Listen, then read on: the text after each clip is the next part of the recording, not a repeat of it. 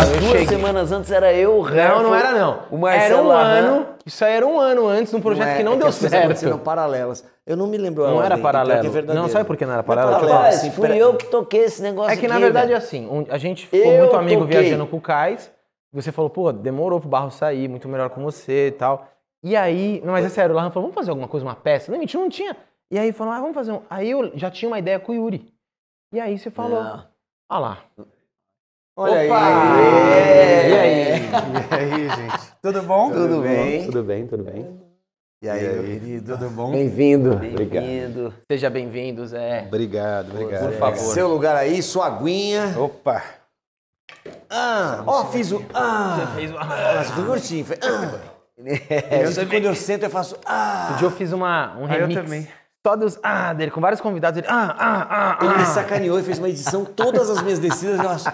Ah, ele fez tipo uns 10. Sempre quando era com claquete, quando eu fazia várias claquetes. Nossa Exato. senhora, fiquei constrangido, nunca mais fiz. Desde e lá do começo, foi envelhecendo, você tinha 14 anos. Pessoal, estamos começando mais um Embrulha Sem Roteiro, diretamente dos estúdios da Clapme. É isso aí, gente. Ó, pra gente passar as nossas redes pra vocês. YouTube, Embrulha Sem Roteiro, Facebook, Embrulha Sem Roteiro, TikTok, o mesmo nome, no Instagram, embrulha.sem roteiro. Nós estamos também no Spotify. É, sim, e tem uns cortes do Embrulha Sem Roteiro também que estão em todas essas redes sociais. E tem também o nosso canal, que é o Embrulha pra Viagem, o canal de esquete. Vale a pena dar uma conferida. É, compartilha, é, comenta, que é muito legal o engajamento. É, vamos crescer aí junto com a nossa dívida. E hoje, começando mais um episódio, a gente está aqui com ele, que é um dos principais nomes hoje em dia do audiovisual brasileiro. Ele tem um currículo vasto, assim, tanto com séries, longa-metragens, e ele tem um começo de carreira muito curioso da geração dele, que eu particularmente sou fã, que eram os famosos clipes musicais dos anos 90, 2000, que a gente vai conversar aqui. Porque quando eu fiquei sabendo disso, falei, caramba, eu assisti esse clipe. E eu sou daquela geração que a gente assistiu o clipe cinco vezes ao dia, né? Você sabe de cor os movimentos. Eu, quando eu comecei a estudar é, teatro e tal, eu conhecia, lembro que conheci o Carlos Careca, um cantor e Claro, compositor. claro. Opa. E eu peguei pra ele e falei, você fez um clipe do Charlie Brown. Ele, nossa, mas eu apareço muito rápido, mas é que eu vi muitas vezes. Mas apresenta ele. Seja muito bem-vindo, José Eduardo Belmonte. Aí, Pô, uma alegria estar aqui. Tomei bem feliz. Assim, várias... Eu gosto muito, assisto. Que legal. E aí, quando veio o convite, eu fiquei bem feliz. Acho muito bacana. Tem vários, vários amigos que vieram aqui, deram entrevistas muito legais. Eu tô, tô feliz. Fiquei um pouco preocupado com as coisas de falar da década passada. É, etc. dá, uma- dá uma tremedeira, né? A internet fala, meu Deus! Ô, Jesus! Vamos lá, vamos lá. Mas é que é muito curioso, né? Porque a, a sua geração, a gente, eu pego uns clipes de bandas assim dos anos 90, 2000, aí eu olho e falo, cara, hoje em dia esse cara que dirigiu esse clipe tá dirigindo uma série de séries, longa-metragens. é. Foi uma escola muito boa pra vocês, né? Foi, não, é, é, eu lembro que o pessoal da conspiração todo começou fazendo esses clipes, né? Eles, na verdade, eles dominavam tudo, né? Mas pra gente foi também, pra faculdade. Eu tava na faculdade quando eu comecei a fazer clipe. Foi uma obra do acaso, assim, porque. Na verdade, meu primeiro sonho era ser músico, mas eu era um péssimo. Então todas as bandas me expulsavam. Aí um dia eu caí na real e falei: ah, vou fazer cinema. Tem uma faculdade aqui em Brasília, eu tava, morava em Brasília. Mas todo mundo tinha banda em Brasília nos anos 80. Pois Então, é, ó, Nossa, ó, então era tô difícil. falando é o que pra estava trás. acontecendo. Mas você pegou a efervescência dali, Peguei, né? peguei, foi muito bacana, porque é, quando a Legião Urbana estourou, assim, e a gente e era muito louco, a Plebe Hood dava show nos intervalos de festa de festa de colégio, assim, a gente falou que banda ruim, gente, que troço ruim. Mas aí fez sucesso. A gente não, porque a música, o som era muito ruim, porque a gravação, assim, os instrumentos, enfim, não dava- e era, e era muito complicado. Mas depois, quando a gente foi ouvir, caiu na real. Falou, cara, essas bandas são muito legais. Na verdade, a Legião Urbana a gente já, já curtia antes, já. Antes de estourar. De, aí comecei a conhecer mesmo as Ah, porque bandas. na cena ali de vocês já rolava bastante, né? É, isso aí tô falando, tô falando pra- bem pra trás, em 80, nossa Jesus, 83, 84. E aí tinha umas bandas de escola de escândalo, essas coisas assim. Essas bandas todas estouraram. Eu era, eu era mais novo, eu tinha uns 13, 14 anos nessa época, uns 15 por aí. E aí eu falei, cara, vamos ter uma banda também, porque tá tudo, assim, a primeira grande manifestação de Brasília que fez sucesso nacional. Então era muito louco você ouvir, assim, como de Cabo Fresco Caboclo, falar do Parque da Cidade, da Ceilândia, da Guatinga, você falou, pô, isso está nacional, porque até então Brasília não era conhecido por isso, né? Uhum. E aí a gente, todo mundo tinha banda. Eu lembro que eu, eu andava por Brasília, era sem, sem, sem exagero. Você ouvia uma banda ensaiando a cada 50 metros. uma banda tocando, a banda Mas eu não tocando. duvido, porque o Era que tipo Manchester, surgiu- assim, nos anos 80. É, Mas- né? Mas devia ser Era. muito legal, porque assim, você deve ter ido em vários shows do, do. Legião, no, no comecinho, que os caras, sei lá... Paralamas, né? É, eu vi um show do, do, do Legião, vi um show da Plebe Hood quando não era Plebe Hood, chamava Caos Construtivo o nome da banda. Foi esse som que não dava pra ouvir nada, eram duas meninas cantando junto também. E o, som, o som do festival estava muito ruim também, então, então foi isso. Mas e Escola de Escândalo, e é, o Bina Choque também, essa banda que fez um sucesso numa época também, depois não foi. Mas aí a gente, eu quis, todo mundo quis ter banda em Brasília. E eu tentei, tem, juro que eu tentei com esforço, assim, eu fiz. tentei várias Você era bandas. vocalista, era guitarrista? Eu fui tudo, É. menos baterista. Mas Aham. eu fui guitarrista, fui, tentei ser vocalista, não, ai que vergonha. E, e foi, aí, me, me- como eu era um mau guitarrista, me botaram no baixo. Quer dizer, nem todo baixista é mau guitarrista, mas no caso era uma coisa, era um procedimento das bandas na época. E aí fiquei no baixo. O baixo é o Fiquei goleiro, no baixo né? umas três bandas. Aí teve um dia que eu falei, cara, vamos cair na real. Eu adoro música, queria muito, eu amo isso aqui. Eu amo mesmo música, sempre amei assim. Mas não é pra mim. Eu descobri o cinema é, numa mostra que estava tendo cinema fantástico em Brasília, nos anos também 80, no final dos anos 80. E vi que a UNB tinha uma faculdade de cinema. Falei, cara, tinha quatro na época no Brasil. Ah, Eram é? quatro. Era a FAAP, a USP, a UF e a UNB. Eu falei, gente, tem uma faculdade de cinema aqui e vou fazer. Só que foi a decisão mais errada da minha vida, porque o cinema, a produção em Brasília na época era um curta a cada dois anos. Nossa, é verdade. O Collor assumiu. Assim que o Collor assumiu, acabou em Embrafilme, não tinha cinema nenhum. E era película, né? Ou seja, você não, só comprava em São Paulo também, em Rio de Janeiro. Então, e, sei lá, era, era, era tipo uma coisa muito é, Era tipo paleozoica. É muito paleozoica. Era tipo abrir uma assim. videolocadora hoje em dia, né? Era tipo abrir uma videolocadora hoje em Era um dia. mercado que... Exato. Caramba. Mas as coisas foram acontecendo. Eu comecei a fazer vídeo, vídeo arte, essas coisas também que eu tava, que eu também via. Aí um dia os meus amigos músicos começou a MTV no Brasil. Um dia os meus amigos músicos falaram: "Cara, a gente precisa precisando de um clipe. Você não faz cinema, você não quer fazer para mim?" E eu- o primeiro clipe que eu fiz foi de uma banda, uma guitar band chamada Low Dream, que eu acho que ninguém conhece, mas é uma banda muito guitar band, eles cantavam em inglês, essas coisas que tinham muito nos anos 90, assim, comecinho dos anos 90, que foi a segunda fase do Rock Brasília, né? E aí foi para o lado B. Você lembra desse programa? Desse programa que Lembro. o Fábio Massari? É muito legal. E eu, eu- eles, assim, ah, vamos exibir, porque lá do B passava meia-noite no domingo. Aí passou, aí um jornalista, que eu até devo a ele muito, tenho, que- nunca conheço pessoalmente, o Marcel Plassi, eh, viu o clipe, fez uma matéria de capa no Estadão, falando assim, cara, o melhor clipe até agora brasileiro é de um estudante da Universidade de Brasília. Nem, nem dizer meu nome, mas bastou isso. Caraca, Para aí. todas as bandas começarem a, a me procurar. E aí teve um dia que eu nunca vou esquecer isso, cara. O, o Raimundos chegaram na. no- eu, eu trabalhava num, num centro de produção na universidade. Os Raimundos estavam na antessala, que queriam falar comigo. Até o, o segurança ficou preocupado, porque né, o cara se vestiu meio assim, diferente. Mas todo ele já mundo. era o Raimundos ou ainda era aquela Não. banda que abria show do Titãs, né? Não, não era nem isso. Nem isso. Nem isso. Eles tinham uma fita cassete demo. Caramba. Olha, E eles falaram, cara, a gente quer fazer um clipe com você, porque ficou legal, etc. Eu vi o clipe que vocês fizeram da, Double Dream, eu queria fazer um clipe com vocês. Demorou seis meses para a gente conseguir fazer o clipe. Nesses seis meses, a Banguela descobriu os Raimundos. É, começou a se organizar para contratar, eles não tinham contratado ainda. Eu fiz o Nega Jurema, o primeiro clipe deles. Nossa. qual que é? tem, tem o Nega Junema, depois tem aquele da, da, da bicicleta, né? Do, Ah, o do- da bicicleta não fui eu que fiz. Bicicleta, eu esqueci o nome até do diretor, eu conheci ele na época. Mas, Mas vários, é o primeiro clipe, né? É o primeiro clipe deles. Sucessaço. É, não, isso foi pro, virou finalista do MTV Awards na época. O É. Sepultura ganhou, a gente ficou lá entre os cinco finalistas do MTV Awards na época. E aí eles estouraram, Raimundos estourou, aí começou, várias bandas começaram a me procurar. E aí realmente eu fui fazendo, é isso, fui- é, é, tinha muito clipe alternativo também, né? Tinha muito clipe nacional que começou a profissionalizar, né? A Conspiração começou a fazer, alguns diretores de publicidade começaram a fazer também, porque viram que era um, uma, boa, uma boa plataforma também de portfólio, assim. Até que um dia a, o Pato Fu me chamou Nossa. E eu fiz um clipe pro Pato Fu e aí o Raimundo já bem sucedido falou, ah, vamos voltar a trabalhar junto. Porque a gente gostou muito desse clipe, enfim, a gente está aqui, agora a gente já consegue já... Agora tem verba. Tudo É, que agora você a queria, gente tem, tudo exatamente. que você queria ouvir. Não, porque a gente fez o clipe dos Raimundos o primeiro com três pessoas na equipe, uma coisa louca. assim. Nossa. E filmou um final de semana, assim, Olha equipamento. aí. Quer trabalhar no embrulho? Não, mas pronto pra mas trabalhar com a gente. Mas era isso, É, só assim, que um final de semana é muito luxo, tem que ser em seis horas. era assim, temos, o equipamento está disponível é, esse final de semana, exatamente, seis horas. Ah, vamos filmar um pouquinho aqui.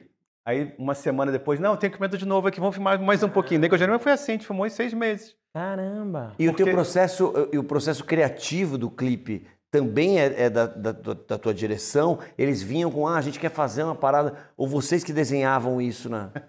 Olha, no clipe da Lua Dream eu, eu fiz um roteiro super, eu, eu planejei tudo, assim, foi uma coisa muito planejada. Mas nos Raimundos era muito interessante, o processo deles era um processo realmente parecia uma jam session, assim, todo mundo solando ao mesmo tempo. Imagina. Eu fazia umas reuniões, todo mundo dava ideia, dava ideia. Eu não sabia como concatenar aquilo, porque era tanta ideia diferente, tipo assim, ah, se a gente fizesse um- uns médicos numa mesa de operação com uma pizza, e depois a gente filmasse na feira. Eu falei, cara, isso não, isso não, isso não concatena.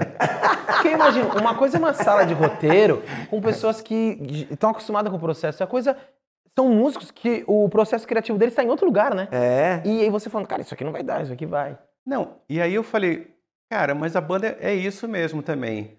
E de repente é isso, é uma sequência de- era uma sequência de sketches, assim. É, de repente eles, eles vestidos de cangaceiro, depois eles, eles na feira cantando, depois eles num show cantando, depois eles no show, é, num- num- numa, bodega que tinha lá em Brasília, vamos tocando também. Depois teve uma vez que eu nunca vou esquecer, que tinha um cara passando com a carroça. Eles gritaram: "Oh, a gente pode tocar, não pode tocar na carroça, de você se empresta a carroça. E a gente filmou porque eles tiveram essa ideia na hora. Então foi um processo que eu meio que permiti que eles. Sei. E eu falei, cara, falou, será como ver é que que vai montar isso aqui? Eu falei, vou botar tudo. Acho que a banda é isso mesmo. É é uma sequência de sketches, várias historinhas coladas. É quase um. É quase um, um- quando você fica zapeando em canal, né? Esse termo nem Sim, usa mais, é. mas quando você fica zapeando, eu falei, vai ser isso. E deu certo. Quando eu exibi, falei, tinha, tinha a ver com a banda. Eu acho que eu tentei preservar exatamente isso. Quando eu comecei a dirigir clipe, eu tentei entender o que a banda queria Hum. e, e não preocupar muito com o que eu queria. Assim, o que a banda, o que, o que era a banda e preservar um pouco a minha ideia da banda, porque eu vinha de uma escola de documentarista também, né? Então esse, esse espírito eu mantinha, tipo assim, o que que, é, o que que são vocês, assim? Legal. Então, o que que vocês pensam da música? O que que vocês acham? E eu ia tentando fazer um processo de, de, de troca mesmo, né? Aham. Mas esse foi a coisa mais, mais fora da curva que eu posso imaginar, porque foi tanta ideia que, assim, eu, eu era estudante ainda. Eu falei, cara, isso quebra todas as regras de roteiro, de, de, de- de montagem, de lógica. Mas eu vou fazer, porque acho que isso que era a banda. E deu certo, assim. Acho que tanto deu certo que ele falou assim, essa coisa caótica, acho que você entende, Belmonte. Vamos, vamos voltar a trabalhar, porque a gente quer essa coisa um pouco... E, e- e tem uma coisa que a ver com também, que por ter três pessoas, era muito crua a qualidade da imagem, né? Aham. Também o equipamento que a gente tinha, etc. Tal, mas tinha a ver com o som da banda também, que era aquele som Era pesado. porradão, É. meio cru, E assim. puxado com baião, né? É, e Foi aí no, eu... puteiro, foi no puteiro em João Pessoa, descobri que a vida é boa. É. Foi minha primeira vez, né? Tinha isso. É, é. Não, e aí eu fiz, aí eu fiz os três clipes, fiz os três clipes, eh, fiz quatro, três clipes com eles depois. Que foi Nariz de 12, que é uma loucura. É. Fiz Mulher de Fases.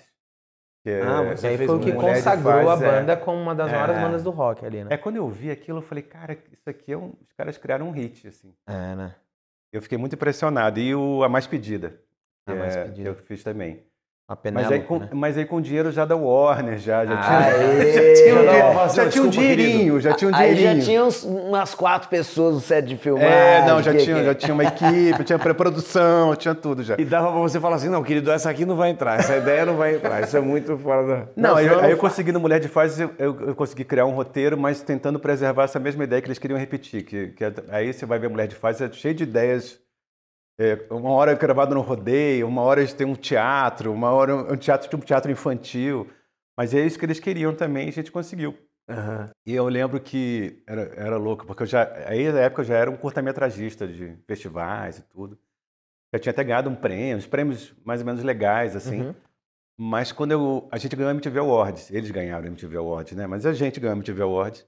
Eu, eu, cara, parecia que a gente tinha ganhado o Oscar. É. As pessoas me ligavam, porque na época a MTV tinha, Muito, tinha nossa muito senhora, valor, total. muita aderência, né? Muito... E foi uma experiência muito interessante essa época da MTV, né? Acho que muita gente, é o que você falou, muita gente surgiu é, dessa época. Assim, o Andrucha fazia os clipes, o Exatamente. Cláudio Torres fazia os clipes, muita gente... E o, o videoclipe ajudava a criar a identidade da banda, né? Sim, Porque é, você falou dos anos 80, era muito sonoro, o rádio, né, e tal. Os anos 90 já, já nos anos 80 surgiram os primeiros videoclipes mega produção lá fora, né, que tinha no Fantástico Pô, é. e tal. Mas as produções bacanas aqui no Brasil foi nos anos 90, 2000, né? É, não, você viu os clipes lá fora e viu os nossos, falou, ah, que tristeza. É. Quanto orçamento, a gente nem tanto. Mas foi uma experiência, foi, era muito legal, porque juntou duas coisas que eu adorava, assim, que era música. É. Eu já fazia um pouco de videoarte, então você tinha um certa, umas certas experimentalismos de textura, né, de edição, eu trouxe um pouco para, claro que com o Raimundo não dava para fazer videoarte, mas, mas eu trouxe um pouco para as experiências com clipe. Cara, e era muito, era muito legal. Era muito legal, porque de repente você fazia um troço, no caso do Nega Jurema, uma coisa de fundo de quintal mesmo, assim. E de repente ganhava uma projeção nacional, né? Isso já- antes da antes do surgir a internet. Quer dizer, A é. internet não existia, porque hoje a internet isso é, isso é comum, né? Você conseguir fazer uma coisa realmente em casa, no quarto, e de repente isso Viralizar. todo mundo vê. É. Mas na época você fazia uma coisa no fundo de quintal, ninguém via. Saía, em- rede nacional, que era o caso da MTV. E aí a gente ficou muito impressionado com isso, que de repente estava lá em Brasília, filmando com três a cinco pessoas, equipamento não tão bom. E de repente estava lá em rede nacional e, e as pessoas vendo toda hora, né? Porque tinha isso também. O, Muito. o Mulher de Fase passava, era isso, umas cinco, seis vezes por dia. O que foi legal, porque assim, é, eu devo muito ao clipe, não só por ter estudado muito, porque realmente foi muito uma escola de experiência Uhum. prática, eu estava na faculdade ainda. É, mas o- os clipes, quando iam para a MTV, o mercado publicitário falou assim: quem é esse cara? Exatamente. E aí eu comecei a fazer comercial que começou a dar dinheiro para eu conseguir fazer meus curtas. Porque na época não tinha edital ainda. O edital começou a ter em 95, com eh, o governo Itamar. Tudo era independente Aí, ainda Tudo era nessa época. independente, assim. Começou a ter, voltar a ter dinheiro a produção cultural, um pouco na, na que chamam de retomada, né? Retomada do cinema. Então, meus primeiros dois... Meu curta de formatura foi bancado com dinheiro de publicidade, que só, que só aconteceu por causa dos clipes. Porque os caras viram os clipes e falaram, pô, esse troço está acontecendo aí, quem é esse diretor? Então, eu virei diretor muito jovem, assim, até... Não quero tirar onda, não, mas é verdade. Porque Não, sim. 23 anos eu estava dirigindo publicidade, 25 eu estava E dirigindo. aí você já estava aqui em É. São Paulo? Você... Não, eu me mudei em São Paulo é, em 2002. Até os 32 eu fiquei lá em, Lá em Brasília. A conspiração é de Brasília? Não, Conspiração Filmes? É. Não, é do Rio de Janeiro. Ah, tá. Mas a gente se cruzava um pouco porque era, era isso, assim, a gente acabava se vendo um pouco aqui na, na Afonso Bovero, né, que era onde era a MTV. Isso. Então a gente às vezes se cruzava nos MTV Awards, a gente se cruzava e tudo, mas a conspiração é, ela acabou de certa forma, ela, ela conseguiu um padrão de qualidade muito alto, né? Assim, ela trouxe um padrão de Sim. qualidade muito alto de produção e também de, de entrega. Então eles, eles, de alguma forma acho que foi o primeiro onde se viu a conspiração, né? Assim, eles fizeram o clipe da Marisa Monte, acho que é o primeiro grande clipe caro que foi feito no É, Brasil, né? que é aquele Cego Seco, né? Sim. Eu lembro, nossa, isso aí é um filme que passa na minha cabeça, assim, mas a gente se cruzava, mas Conspiração era do Rio de Janeiro. Mas a assim. direção em publicidade, você continuou fazendo em Brasília, é isso? É, aí que foi o mais maluco. Tinha do- mercado lá para Não, não tinha tanto mercado. A gente fazia um. Eu comecei fazendo uns varejos, assim. Campanha política. Mas fiz uns varejos assim que hoje eu olho pra trás, mas eu tinha 23, 24 anos. Não, e tá tudo certo. né? A gente, como ator, fez um monte de varejo Nossa senhora. Não, nada contra o varejo, acho bacana, mas se for pensar assim, era, era essa coisa, você sabe como é que a gente fez varejo? É isso. Você entrava às 8 e- saía às 11, com o troço pra montar às 4. Mas Exato. Sim. Foi ótimo como escola também, como de, de rapidez. Mas aí eu fui fazendo uns, uns comerciais que as pessoas foram vendo. Aí tinha shopping, as telefônicas ainda eram localizadas, né? Não, Hoje, hoje, hoje as telefônicas controlam, né? São nacionais, mas na época era uma telefonia para o centro-sul. Sim. Então fui fazendo telefonia e aí eu fui fazendo comercial de governo. fiz o Ministério da Saúde, fiz... aí comecei a fazer uns comerciais caros, assim, comerciais de... Ele até lembra, meu primeiro comercial caro foi um comercial do Ministério da Saúde com o Câmbio Negro, que é uma banda de rap que estava na época por causa dos clipes. Olha aí. Ah, o cara faz clipe, isso aqui é um clipe, vamos chamar, vamos chamar um diretor de clipe. E alguém aqui de Brasília. É, foi uma experiência muito interessante também, porque aí eu comecei a trabalhar com orçamentos que eu jamais imaginei na vida. E aí eu fiz os comerciais com, ah, parece é muito paleozoico, assim, mas comerciais com Panavision, sabe, com as- com aquelas câmeras grandes Sim. e tal. Aí eu fiz, fui ganhando uma experiência de fazer uns comerciais grandes. Eu fiz comercial até dois, 2000 e pouco, quando eu falei, cara, eu quero fazer, eu sou diretor, eu quero fazer cinema. E aí o meu filho tinha nascido também, eu falei, cara, agora é a oportunidade de... E estava tendo, começou a ter mais Sim. verba para fazer produção, e aí eu fui, aí eu fui definitivamente para o cinema. assim. Aí, bissextamente, eu comecei a dirigir uns comerciais aqui em São Paulo, mas assim, bissextamente, essa palavra existe? Não sei, né? Não, mas assim, existe, esporadicamente. Mas é boa, se você não É, questionasse, eu nossa. já ia anotar aqui. Sextamente. já Eu ia já ia falar amanhã. Já ia usar tá no próximo né? podcast. O cara já chega falando difícil. É, né? é, eu fui fazendo uns, aí eu fiz uns comerciais de banco, eu fiz umas coisas muito, muito esporadicamente, eu fiz uns comerciais, assim. Cidade Agora- de Deus, Fernando Meirelles, é, antes, é nesse período? Não lembro. É um pouquinho 2003. depois. É um pouquinho 2000 depois? É, 2002, 2003. Eu É, comecei... que eu pensando dessa transição, os diretores de publicidade que, que não são diretores de publicidade, mas que estavam na publicidade. Estavam, né? Que sim, exatamente sentem essa necessidade artística Mas, de mas engraçado, cinema, né? Sim, sim, Eu- sim. Ele falando aqui, o Zé Zé falando aqui, a gente né, refletindo, você vê por que, que vieram da publicidade. Porque passaram um período, que é o período que, que se formou, que veio, que estava no Collor, tudo, sem ter incentivo nenhum para o cinema. Isso. Então, na verdade, é. Porque, Era uma porque, sobrevivência, Porque né? teve a ver um pouco com a linguagem, né? Porque, pô, veio, veio a linguagem do, do Cidade de Deus, então não sei o quê. Mas era pela sobrevivência também. Então, por isso que os caras vieram da, da, da É, publicidade. Que é um caso meio parecido com o ator, né? É. Que vai fazer publicidade, às vezes o cara estoura com um negócio assim, ah, ele veio da publicidade. Não, não é que ele veio da publicidade. A publicidade pagava as contas dele, É, era a exato. maneira que você tinha de fazer, né? É, E era uma doideira, né? Exato. E, e, assim, a publicidade é muito engraçada, porque quando a gente fazia. é, a publicidade tem uma coisa muito engraçada, assim. Porque é uma coisa muito tensa. Eu não sei por que é tão tenso assim o dia da publicidade. E é sempre um dando, dando comida de rabo em cima do outro. Então começa com o cara lá de baixo. Ele não falou que tem que mudar não sei o quê. Daí o outro fala assim, pô, tem que mudar não sei o quê. Você fala assim, cara, mas por que, que é tanta tensão assim? É E- porque eu acho que e- o, e- e- no e- filme, o dono do dono é o próprio diretor, né? E ali o dono é, É o o Itaú, cliente. é O o não sei quem, né? Que tem aquela re- aqueles três clientes que ficam ali olhando, eu não muitas sei, vezes, né? E era uma correria, né, cara? E, e daí gravava, gravava, ficava É. 20 horas gravando. E, e você fala assim, cara, mas gravou tanto. E vai, e vai 20 segundos de cena. É, É, muito eu já louco. fiz comercial. Essa época dos anos 90, era, não sei se como é que é hoje, mas eu tinha essas coisas, uns sets de 20 horas, uns sets de 22 horas.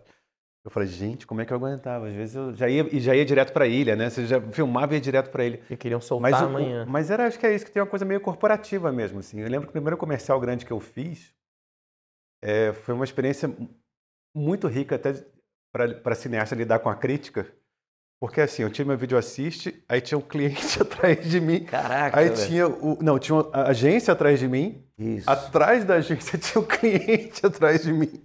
Eu falei, e ficava uma, exatamente uma, uma- Não é uma decisão só sua, né? É uma decisão Sim. que você tem que negociar com muita gente. Era o diretor de marketing atrás dele, o presidente do Brasil, o CEO da América Latina. Não, e, e daí os comerciais com várias instâncias de aprovação. Exatamente. Era, uma, uma- era um aprendizado de diplomacia, de negociação, de, É. de planejamento, que eu falei, cara, eu não teria. Se publicidade deu muito dinâmica de set, mas deu também essa coisa de, de estar, saber negociar, saber lidar com a crítica, né? Porque às vezes, às vezes você pega uns clientes que não tem, tem muito filtro. É verdade.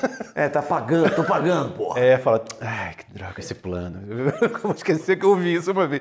Ai, que droga esse plano. Caraca, né, velho? Ô, E Zé. o cara não entende nada, não entendia nada de nada, o cara tava dando. É, mas era um pouco isso. Acho que é, é exatamente um outro, é um outro, é um outro. Acho que eu não sei como é que é hoje, mas na época eu Ah, comecei mas tinha um essa- pouco acho isso. que ainda tem a. Faz tempo que eu não faço publicidade, mas tem essa negociação sempre, né? Sim, sim, sim, sim. E, e Zé, assim, você é, é um cara é, muito rápido né, na- na- nas suas produções e, e, e quando você começou aí a- essa, essa pegada do cinema, era você mesmo que fazia os seus projetos, fazia a, a- a produção, executava tudo?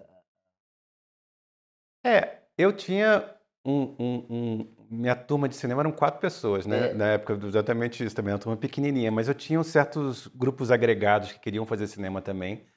E a gente era uma turma. É, é óbvio que eu tive que aprender tudo, porque eu, de alguma forma eu, eu, eu adorava edição. Eu editava nessas ilhas BVE. Nossa, a gente está falando uma coisa muito paleozoicas aqui.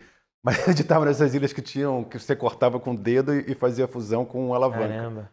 Era maravilhoso isso, era uma coisa muito lúdica.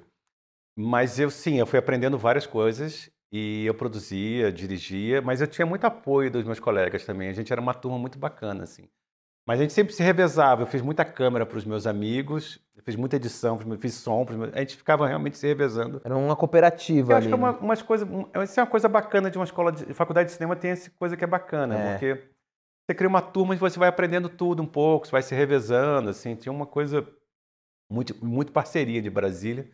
E foi quando Brasília também começou a ter um audiovisual um pouquinho mais é, é, é, mais com dinheiro, começou a ter as produções de Brasília também.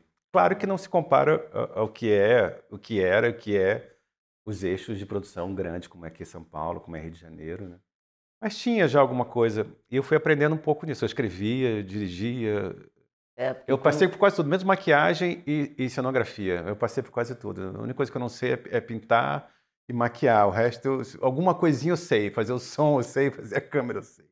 Mas foi um pouco isso. Mas isso a gente está falando dessa fase que você ainda estava conciliando com a publicidade, ou já nessa fase que você falou, cara, para tudo, vou fazer cinema. É, é, Não, não, não, não. Co- Falando, falando no comecinho dessa parte Comecinho. de clipe, até o meado dos curtas, é, até, até me formar, assim. É, não, até, é, não, é, é, assim, essa parte de fazer, de fazer tudo mesmo, de me produzir, até meu quarto longa, eu era produtor, diretor, roteirista, montador, Isso. até o quarto longa, Aqui assim. em São Paulo também, no Ah, começo, sim. porque eu Sim, filmei é. com você, era bem no começo, o, o, o Millen, fazia peça com o Millen, o Millen, Sim, sim, sim, sim.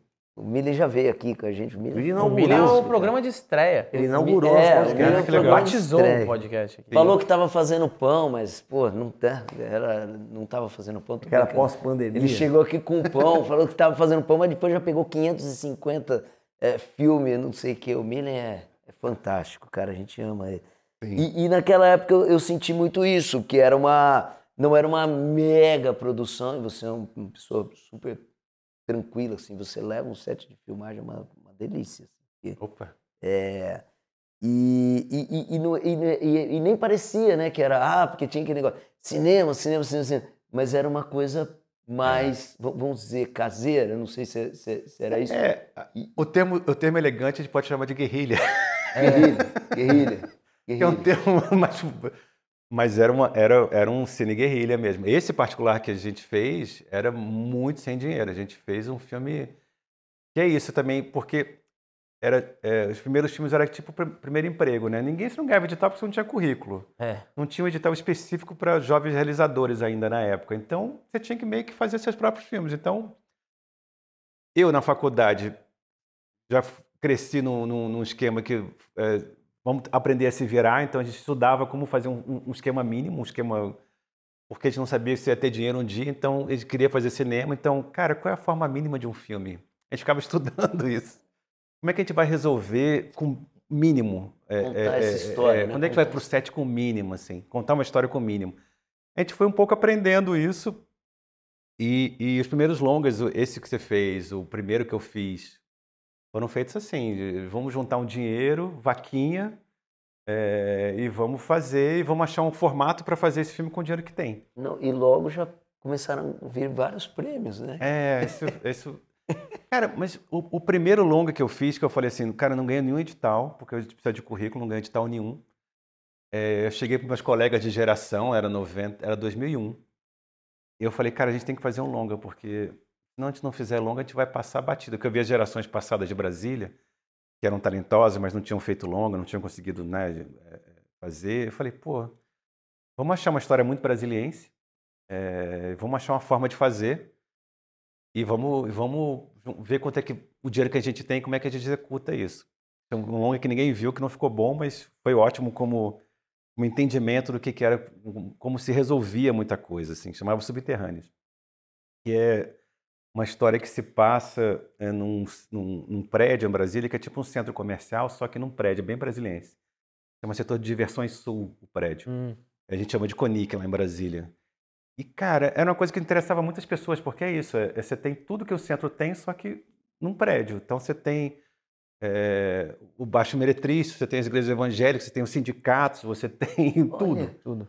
É, e a gente fez, só que a gente não conseguia parar. A gente não tem como parar um lugar que tem 20 mil pessoas num prédio. A gente filmou, a gente fez um, um, chamou os atores e filmou como se fosse, como é que eu posso falar isso assim, um, um teatro do invisível. A gente botou os atores no meio das pessoas, os atores incorporavam um pouco as ideias. Se o telefone tocasse, ele atendia o telefone. Se alguém na rua parasse e falasse com ele, ele incorporava um pouco a energia para não, não parecer que ele era um ator e o outro não. Então ele mudava um pouco o jeito de atuar para parecer, né? E a câmera no começo ficava escondida, mas depois eu falei, cara, as pessoas queriam, as pessoas não ligam para você depois de você estar tá lá. As pessoas têm que trabalhar, precisam fazer coisa, não liga mais para a câmera. Os caras com câmera, como tem um bando de gente estranha aqui, tem os caras com a câmera também. E aí ninguém olhava mais para a câmera mais. E aí a câmera ficava já colada com as pessoas, os atores atuando no meio das pessoas. Era quase um documentário, assim, quase um espírito de documentário. Só que foi muito interessante, porque você entendia o que era o personagem, só que você incorporava as circunstâncias, assim. E você incorporava um pouco a energia do que estava acontecendo. Você tinha até um, um, um, filme tinha uma história até, mas era, era muito mais uma experiência de dois dias no lugar, de vários personagens naquele lugar com essa ideia, assim, o filme acontecia, o filme era meio que um, um meio novela vague nesse sentido, assim. E eu falei, cara, essa experiência não deu certo, quer dizer, o filme, gente que gosta do filme, tá? Mas eu achei, na hora eu falei, putz, esse filme podia ser um pouco mais interessante, assim. E quando eu vim para São Paulo, foi aí que a gente se conheceu. Eu falei, vou repetir isso. Vou repetir aqui em São Paulo, porque também cheguei em São Paulo agora, vai ser difícil ganhar edital, etc, tal, sou um diretor novo ainda.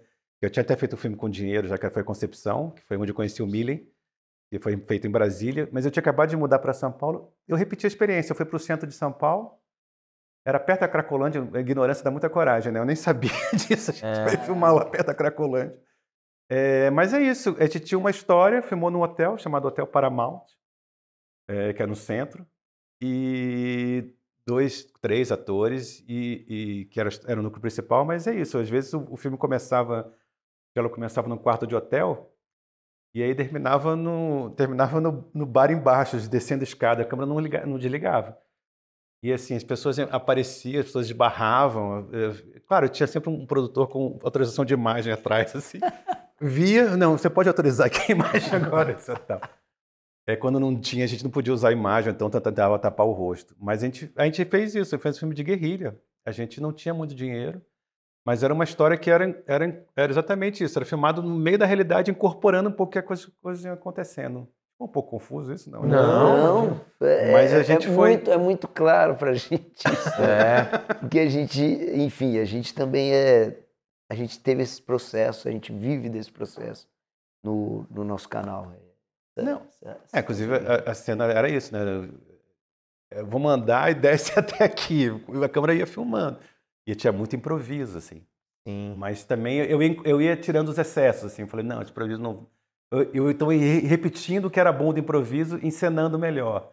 Você foi criando um método seu de, de processo, foi, né? Foi, foi um pouco o processo que é você entender o que é o essencial, mas você incorporar, assim, não brigar com as circunstâncias, assim, mas você ter, ter a essência do que você quer dizer, a essência do personagem, a essência da história, e aí você vai jogando um pouco com as circunstâncias. Esse que eu fui, esse, esse é o método que eu fui que eu fui desenvolvendo. Ele, claro, vai, vai ganhando várias ramificações no decorrer da vida, assim. Mas foi um processo muito interessante, porque é muito vivo, né? Se você vê um Mundo de Perigo, que é o filme que eu fiz aqui, é, as atuações são muito vivas, assim, porque tem uma certa urgência, você está na rua, né? Sim. Você tem que estar com aquela energia das pessoas ao redor. Você, é, você tem que fazer uma atuação que realmente seja é, é, é muito crível, né? Muito incorporada Sim. àquela realidade, assim. E, e, é muito dinâmico também, como na vida, porque né, é isso, na vida você sabe que tem que dirigir daqui até Oscar Freire, por exemplo. Mas você não sabe se vai ter um carro, um carro, um cara vai te cortar, né? Você tem um, um projeto. Sim. se o cara vai te cortar, se, se de repente alguém bate em você, se vai chover. Você sabe o seu caminho. Mas aí você vai entendendo como é que o, o fluxo vai criando uma reagir a esse dinâmica. caminho. né? É, o fluxo vai criando uma dinâmica, né? Isso é muito vivo, né, com a atuação, porque acho que isso é o bacana. Você não fica numa frequência só, você vai ganhando, incorporando um pouco essa dinâmica, assim. Isso foi um aprendizado de método de, de, de- de direção de atores, inclusive, que eu fui usando. Falei, cara, isso é bom, porque a atuação Fica vivo. É né? isso. Dá uma prontidão que não existe. Se eu sei que eu vou chegar até ali, vou encontrar a Ritinha e bater o texto é uma coisa. Mas eu não sei se eu vou ser assaltado ou se vai passar alguém na minha frente daqui Não, até lá. É uma outra estado de, né, E de tem uma atuação. questão com o texto também, né? Você, você segue o texto à risca, não, né? É, é, é, É, você, eu- joga ali e Eu fico brincando que é tipo jazz, assim, né? É, minha- eu tentei ser músico de jazz também. Não consegui, esse foi o pior, minha pior experiência. Mas eu tive aula até com o Nelson Faria, que é um guitarrista famoso de jazz, aqui tem um, tem um canal de, de, de, de jazz. Assim, é um bom guitarrista de jazz. Mas... Foi depois? Você já trabalhava com cinema? Não, isso foi na minha tentativa de ser músico. Ah, eu Ele vai tentei ser músico voltar, de jazz. daqui uns Ele 10 vai anos voltar, você vai ter uma banda. É, Ele vai mudando ser. o gênero. é, Mas o, o jazz tem um pouco isso, né? Você entende o tema e chega uma hora que cada um sola, cada um faz seu improviso. Só que o improviso tem uma, um- um- um- uma determinação de notas que você pode usar. Você pode combinar as notas à vontade, mas tem uma combinação. Se você dá uma nota que não está na escala, ela soa dissonante. então você entende que você tem um universo de possibilidades. Então, sim, eu preservo o texto, preservo a ideia do texto, mas nem sempre ele é. Às vezes precisa ser muito rígido, né? Isso depende de cada filme e de cada texto também. Mas, claro, que se fosse fazer Hamlet, eu acho que eu não faria. não tem jeito. né? Fala aí, ser ou não ser, devo ou não devo. Vamos ver o que você achar melhor. Mas se for um, se for um urbano, uma versão urbana. É. Mas aí eu fui, eu fui, eu tento preservar um pouco a ideia do texto, mas eu, eu acho que é importante manter as, as coisas flexíveis, assim, importante ser flexível. assim. Eu acho que isso é interessante para para atuação, para o projeto. Acho que fica muito rico, assim. Concordo. É, e, e- e- e é isso, porque isso que eu achei bacana, que eu comecei a incorporar quando eu fui fazer filmes, outros tipos de filmes, até filmes de gênero, que tem muita precisão, né? Que você faz ação. Falei, cara, se você sentir vontade de tossir, às vezes se você sente vontade de tossir, você. Cara, sendo assim, Dá aquela segurada. Tosse! Porque a vida é isso. Aí o ator vai responder. Se tiver vontade de coçar o olho, coça o olho. Aí, tem problema de continuidade. Eu sou montador. Problema de continuidade, a gente vai ajeitando. A gente, a gente ajeita essa continuidade, assim. Mas eu acho que é importante você. é, é, é, porque aí o ator vai também sentir outra coisa. Se tossiu, ele vai responder. Então eu comecei a fazer isso. Cachorro latia. É, ó, cachorro latia. Nossa, cachorro, o que foi esse barulho? Cachorro. Gente, eu achei que ia, ia materializar uma pessoa aqui, sabe? Atenção, vocês Pior foram é chamados para uma missão. exatamente. Zorg. Pior que parece Vem do futuro. É, exatamente. falar pra vocês. Caraca, Ô Zé, e, e você falando desse seu começo, muito. Até falando dessa experiência na faculdade, é, nesse rodízio de funções, uma hora eu estava dirigindo um filme, no do outro eu montei, no do outro eu fiz o som, e aí você falou que você também hoje é montador. Você ainda, é, hoje nos seus projetos, você ainda desenvolve continuamente mais de uma função? Como é que hoje é a sua metodologia? É, eu, montagem com certeza. Montagem com certeza, porque assim, como eu filmo desse jeito, às vezes nem tem um montador entende. que Entende o processo. esse. É, né? O cara pega aquele material e fala, que troço é esse, cara? O cara vai mudando, o plano geral é uma coisa, o plano, o close é outra. Mas é porque eu também uso isso, né? O master é para aquecer. O master não é para fazer e depois ficar repetindo. O master é um aquecimento. O primeiro plano que você faz tudo, né? Eu tenho essa lógica. Montagem eu faço muito. Eu uso pseudônimo, é, Ah, é? vários pseudônimos. Ah, É, essa piada é boa, porque Meu Mundo em Perigo, eu mostrei o filme para umas pessoas que estavam né, financiando o filme, com meu nome na montagem. Aí o cara falou, não, tem que trazer, o diretor não pode montar, isso é um, é um estigma, né? O diretor não pode montar, tem que trazer um montador, etc. Tal. Eu falei, cara... Aí eu reexibi o filme, eu só mudei meu nome. Caraca! Montador, Você não mudou nem os cortes? Não, mudei só o pseudônimo, botei o meu pseudônimo, aí o cara reviu e falou: Ah, agora, Agora sim. sim. Agora funcionou, E trouxe montador. E Você eu espero que colocou essa pessoa não esteja estrangeiro. assistindo, que ela vai querer te matar. Ah, não, ela já soube já disso depois. Os dois filmes depois eu, eu- eu- eu- ela já soube desse fato. E você tem que co- colocar um nome estrangeiro ainda, que daí Eu, o eu pessoal botei ama. exatamente. nome- Não, quando é montador e é americano, não, Não, tem é outra Nossa. Era o nome alemão. eu Não, falei pra homenagem- você, Zé. Não, Não, falei. era, o pô. nome, era o nome que eu fiz um anagrama que eu adorava, eu adoro o Carlão Rachembar, o saudoso Rachembar. E eu fiz um anagrama com o nome do Rachembar, a Ribencher. Eu fiz um anagrama com o nome dele. Maravilhoso. Que Era maravilha. Fred, Fred Ribencher, o meu. O meu. E até hoje você assina assim? Não, aí eu, aí eu comecei a. Porque uma vez eu Você dá ganhei. oportunidade para outros pseudônimos. Inclusão. Porque uma vez eu ganhei um prêmio em dinheiro e eu tinha que convencer as pessoas que eu era o Fred Ribencher. Aí eu faço mudanças com o meu próprio nome, assim, o meu nome, eu tenho, tenho Santos, tenho, né, eu fui botando Entendi. os outros nomes que eu, como, é meu, o meu nome hoje é, é um nome que eu posso tirar do meu nome mesmo, Entendi. assim, mas no começo... Ué, mas isso serve como prova? É que eu posso dizer que o J Santos sou eu, por exemplo. Ah, entendi. J... Pode ter um Que- nome artístico para uma. É, exato, é o nome Tá. artístico. O roteiro Você você participa também. Roteiro também, eu também assinava no pseudônimo, aí já era um pouco de vergonha, assim, no roteiro, etc. E, mas os primeiros longas eu assinava como roteirista, mas eu assinava, eu, eu- eu era bem maluco no começo da minha carreira. Eu assinava com uma dupla, caiu só. Concepção, era uma piada da Concepção, porque Concepção tem uma coisa das pessoas, é, é, é um grupo, uma república, que cria a ideia que você é uma pessoa nova a cada dia. Então, se, ah, hoje eu quero ser pedreiro, então inventava um nome, fazia um RG falso e, e, e- e- e- esse é o Concepção, meu segundo longa, que é onde o Millen, onde eu conheci o Millen. É, e aí, eu, como brincadeira, eu fiz dois nomes como roteirista. Eu botei dois pseudônimos, só que era eu. É, mas aí eu achei a piada boa, eu acabei repetindo, não nada mais der certo, assim. Mas eu, eu, mas eu, eu ultimamente eu mais não tenho acompanhado tanto o roteiro, assim. Eu, eu acompanho o roteiro, mas não tenho escrito tanto o roteiro, assim. Tá, você supervisiona, olha. É. Não, participo muito. é, E eu faço uma coisa que. Isso é o aprendizado do primeiro longa. Que os- eu trabalho com produtores. Quando os produtores são muito permeáveis, isso é bom né, ao processo. E os roteiristas também. E, cara, o, o, o- o filme tem que acontecer também na sala de ensaio, né? Então, assim, eu geralmente pego o roteiro, ensaio, improviso muito. é, improviso, inclusive, o que é antes do filme.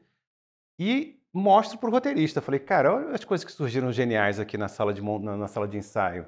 Vamos incorporar aqui, tudo bem, é, é ensaio ainda, né? Muita coisa, né? Tem, tem, Sim. tem, tem excessos, mas acho que aqui você pode ter. Então, no último filme que eu fiz, O Pastor Guerrilheiro, as melhores cenas são cenas que, que, que os, que os atores pegaram, improvisaram, criaram coisas, colocaram coisas novas. Eu mandei as- as- um select do, do ensaio, porque nem sempre eu gravo ensaio, mas nesse caso eu precisava gravar, assim, e mandei para a roteirista e falei: olha só que interessante. Olha só que coisa. E ela reescrevia a cena baseado, E, e é baseado uma, na sala de ensaio. uma grande criação colaborativa, né? Sim, Se a sim. pessoa não tiver o ego, né, por exemplo, e, e, né, tiver esse, é, esse exercício, porque, na verdade, a, a própria improvisação veio do roteiro, né? Não é, Sim. não é que não veio do roteiro, veio do roteiro, foi, acrescentou Foi alguma coisa mais né? que vai voltar pro roteiro. É muito legal Não, é isso. porque na sala de ensaio você vai desdobrando tanto o, o- o projeto, né? vai descobrindo tanta coisa. Cara, que às vezes tem coisas tão interessantes que surgem que não dá para ficar só com uma experiência lúdica para você criar uma vida interior para o personagem. São coisas que são muito concretas de dramaturgia que você fala, cara, eu jamais pensei personagem por esse viés. Então a gente precisa, de repente, trazer um pouco para. Assim, para tornar tudo mais. A palavra hoje está banalizada, mas eu vou usar. Mais orgânico, né? Para ficar tudo mais orgânico, assim. Então, em vários filmes que eu fiz, eh, nos últimos principalmente, eu peguei produtores muito permeáveis e roteiristas também muito permeáveis. Tem uma, no- nas verdades, que é o penúltimo filme que eu fiz, que eu filmei lá na Bahia, tem uma cena inteira que é a sala de ensaio. Uma cena inteira, inteira, não existia no roteiro. Aí a Drica Moraes falou, mas essa conclusão não é boa para personagem. Não acho, a gente tem que mudar um pouco essa conclusão da personagem. E aí, ok, vamos improvisar o que a gente pode ser. A gente começou a improvisar, fazer exercício, improvisar, fazer exercício, improvisar. Aí achou umas coisas incríveis. Eu falei, cara, olha isso que é incrível. Vamos, vamos, isso que surgiu na sala de ensaio, vamos, vamos fazer, porque isso aqui é muito bom. como solução mesmo. Assim. Então, é, é, acho que é isso. Eu tenho uma teoria que o roteiro é a primeira forma de um filme, não pode ser a última. É, o roteiro é uma metáfora um pouco cafona que o, que o Carrier fazia, que é o roteirista do Bunhel, que ele falava que o roteiro é tipo uma lagartixa. que vai passar por várias metamorfoses até ser o que ele é, ser o que realmente ele é, assim. E eu acho que isso é, é, é importante. Eu, eu, não é porque vocês são atores que eu estou falando isso, não, mas assim, eu descobri na faculdade, porque na faculdade não se dava aula de direção de atores, na minha faculdade. É, e eu via de montagem, então tinha uma fé muito grande na montagem. E a montagem é muito importante, realmente, para a direção de atores. Realmente, a montagem é onde se conclui muito o processo. E o montador é um grande amigo do, do elenco. É um grande amigo do elenco, assim. Escolhe os takes, né? Ele faz, ele acerta os tempos, enfim, ele vai, ele vai fazendo muita coisa. Mas eu tinha muita fé, eu achava que a aflição, você, né, você combinando os planos, você criava as sensações, você criava na montagem. Meu primeiro curta foi um desastre também. Eu falei, cara, eu tenho que aprender isso. Eu tenho que aprender a trabalhar com elenco. Assim. E eu fui descobrindo que é isso, assim, é o que não pode errar no filme. Você perdoa muita coisa, não perdoa uma fotografia ruim, né? Você perdoa.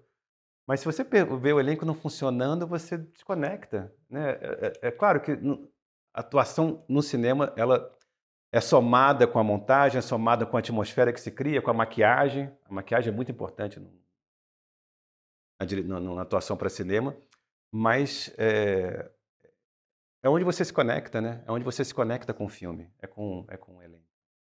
Então eu, eu sou, meu processo todo parte dessa ideia, assim, que o elenco é fundamental, assim, é, que se tem que uma coisa que eu não, tô, não quero ser demagogo não, porque estou com vocês, mas é sério, eu no alemão, por exemplo, eu fiz uma coisa que a equipe na época até achou estranho, assim, mas eu falei, cara, a gente espera todo mundo trocar lâmpada, espera fazer foco, tem que esperar um pouco aqui também quando as coisas não dão certo também. Eu lembro que era uma cena que eram seis, tavam, era uma cena super agitada, e alemão era isso, era uma coisa, era, era energeticamente muito desgastante também, que os atores estavam sempre... Não funcionava, no sexto take eu falei, vamos parar e vamos conversar. Sai todo mundo do set, Cara, só fica os atores. Esperam lá, só fica aqui o elenco, vamos conversar e vamos acertar aqui. Foi uma cena. Voltou, rodamos de primeira, acertou de primeira. Porque fomos conversando, fomos entendendo onde estava errando, fomos entendendo o que, que era a cena. Mas eu, eu acho que isso é muito importante mesmo. Não estou querendo ser é demagogo porque vocês estão aqui, não, é mas fundamental que isso é muito mesmo. importante. E é muito legal você ter essa percepção lá atrás, falar, cara, como é que eu vou conduzir? Porque é isso. Às vezes, se o diretor não souber é, conduzir o elenco, ele perde às vezes alguma coisa muito boa que tem ali dentro daquele ator que ele não conseguiu extrair, né? É, também não jogando só a responsabilidade pro diretor, mas é, é uma comunhão, né? É, comunhão, a palavra é essa. E isso que você fez é muito bom, de deixar todo mundo à vontade ali, porque é, faz parte também do processo criativo você se sentir à vontade, né? Se sentir pertencendo àquilo, né? Acho que todo mundo já passou por experiências é, em todo projeto de tipo, gente, a luz vai cair, Gente, sete horas essa. Nossa, é. fala, cara, agora eu não posso errar nada, meu Deus do céu. Não, pior quando, quando dá, você faz certo e de repente, pô, o som aí deu problema. Nossa, aí ou é... o foco, putz, errou porque... É, e a gente falou uma coisa aqui, numa outra entrevista, que era sobre, outro, sobre a outra ótica, mas que tinha a ver com deixar o ator confortável também, que é o que a gente falou assim, às vezes um, um, num teste, seja para um filme ou para qualquer coisa, se no próprio teste a pessoa não tiver à vontade, às vezes o melhor ator para aquele papel não, não é o aprovado, mas o aprovado foi o cara que teve mais calma naquele momento. E às vezes, se você deixa todo mundo à vontade para fazer um teste, confortável, um outro cara teria pego, porque ele é o melhor cara para fazer o papel, mas a pressão, seja ela no teste Sim. ou no próprio set de filmagem, você não tira o melhor do cara, né? É. Eu sou um cara que funciono pessimamente com pressão. Eu seja também. a pressão do. Tem gente que fala, ah, porrada para mim, quanto mais eu estou me sentindo pertencente àquilo e tranquilo, vai vir o meu melhor. Eu acho também, eu acho também. Acho o teste um troço terrível. Vou falar para o diretor também é um troço terrível. Eu procuro não fazer. Assim, ultimamente, como tem muitos filmes que às vezes vieram até mim por produtores, então às vezes tem esse ritual. Assim, nos primeiros eu preferia conversar, é, conversava com você, eu te dava um, assim quando podia, quando era normal dar o texto inteiro, a pessoa tinha tempo para ler e na conversa você vai sentindo um pouco, porque na verdade a grande questão, a grande arte do teste é você achar a energia certa, né? Não exatamente se a pessoa deu o texto X ou Y, decorou, mas se a pessoa né? tem energia para aquele personagem, se a energia vai colar, assim. E, Sim. obviamente, também tem toda uma combinação, porque às vezes, se, se é com fulano, vai funcionar melhor com, ful- com cicrano, se é com... Isso tem Sim. combinações, né? Mas é, eu acho o teste um troço difícil, assim, complicado mesmo, de você medir a pessoa com um pedaço de papel, que ela lê um pedaço do trecho, ela, ela, ela acertar, enfim, isso é difícil medir, assim, E você, não, muitas- você não tem outra experiência além disso. E muitas vezes, não, lógico, é, é, você escolhe pelo, pelo vídeo, né? Não, não pela, pela aí no- no- nos últimos, aí o, o próprio diretor vai, mas às vezes é o assistente que vai lá e vai. vai. Quer dizer, hoje já é, É. self-tape, né? Hoje é Putz, é, ainda hoje é self-tape, é, é, é, tem isso também. Então, você hoje você é adepto da self-tape? Você. Porque você falou, ah, eu gosto do presencial, do Não bate-papo. tem mais muito esse jeito que fugir disso, tem? É, é que nem assim, eu, eu era adepto da película. e aí? Já, não, não tem mais jeito. É, o mercado é dinâmico, assim, ficou meio, meio mais complicado. Até acho que Sim. financeiramente esse processo do É, teste, etc e tal, foi tornando-se. É, não sei, os filmes foram ficando muito mais caros também hoje, né? Você Verdade. pega, você E fazia hoje filmes- você tem a possibilidade de calar um casting, tipo, ó, essa moça aqui é de Rondônia. Mandou uma self-tape, né? Sim. Presencial, às vezes ficava num eixo um pouco. Quem tá aqui, né? Na São Paulo. É, Rio. eu fiz uma, uma- um sitcom agora pro Multishow que tem, obrigatoriamente tinha que ter uma coreana.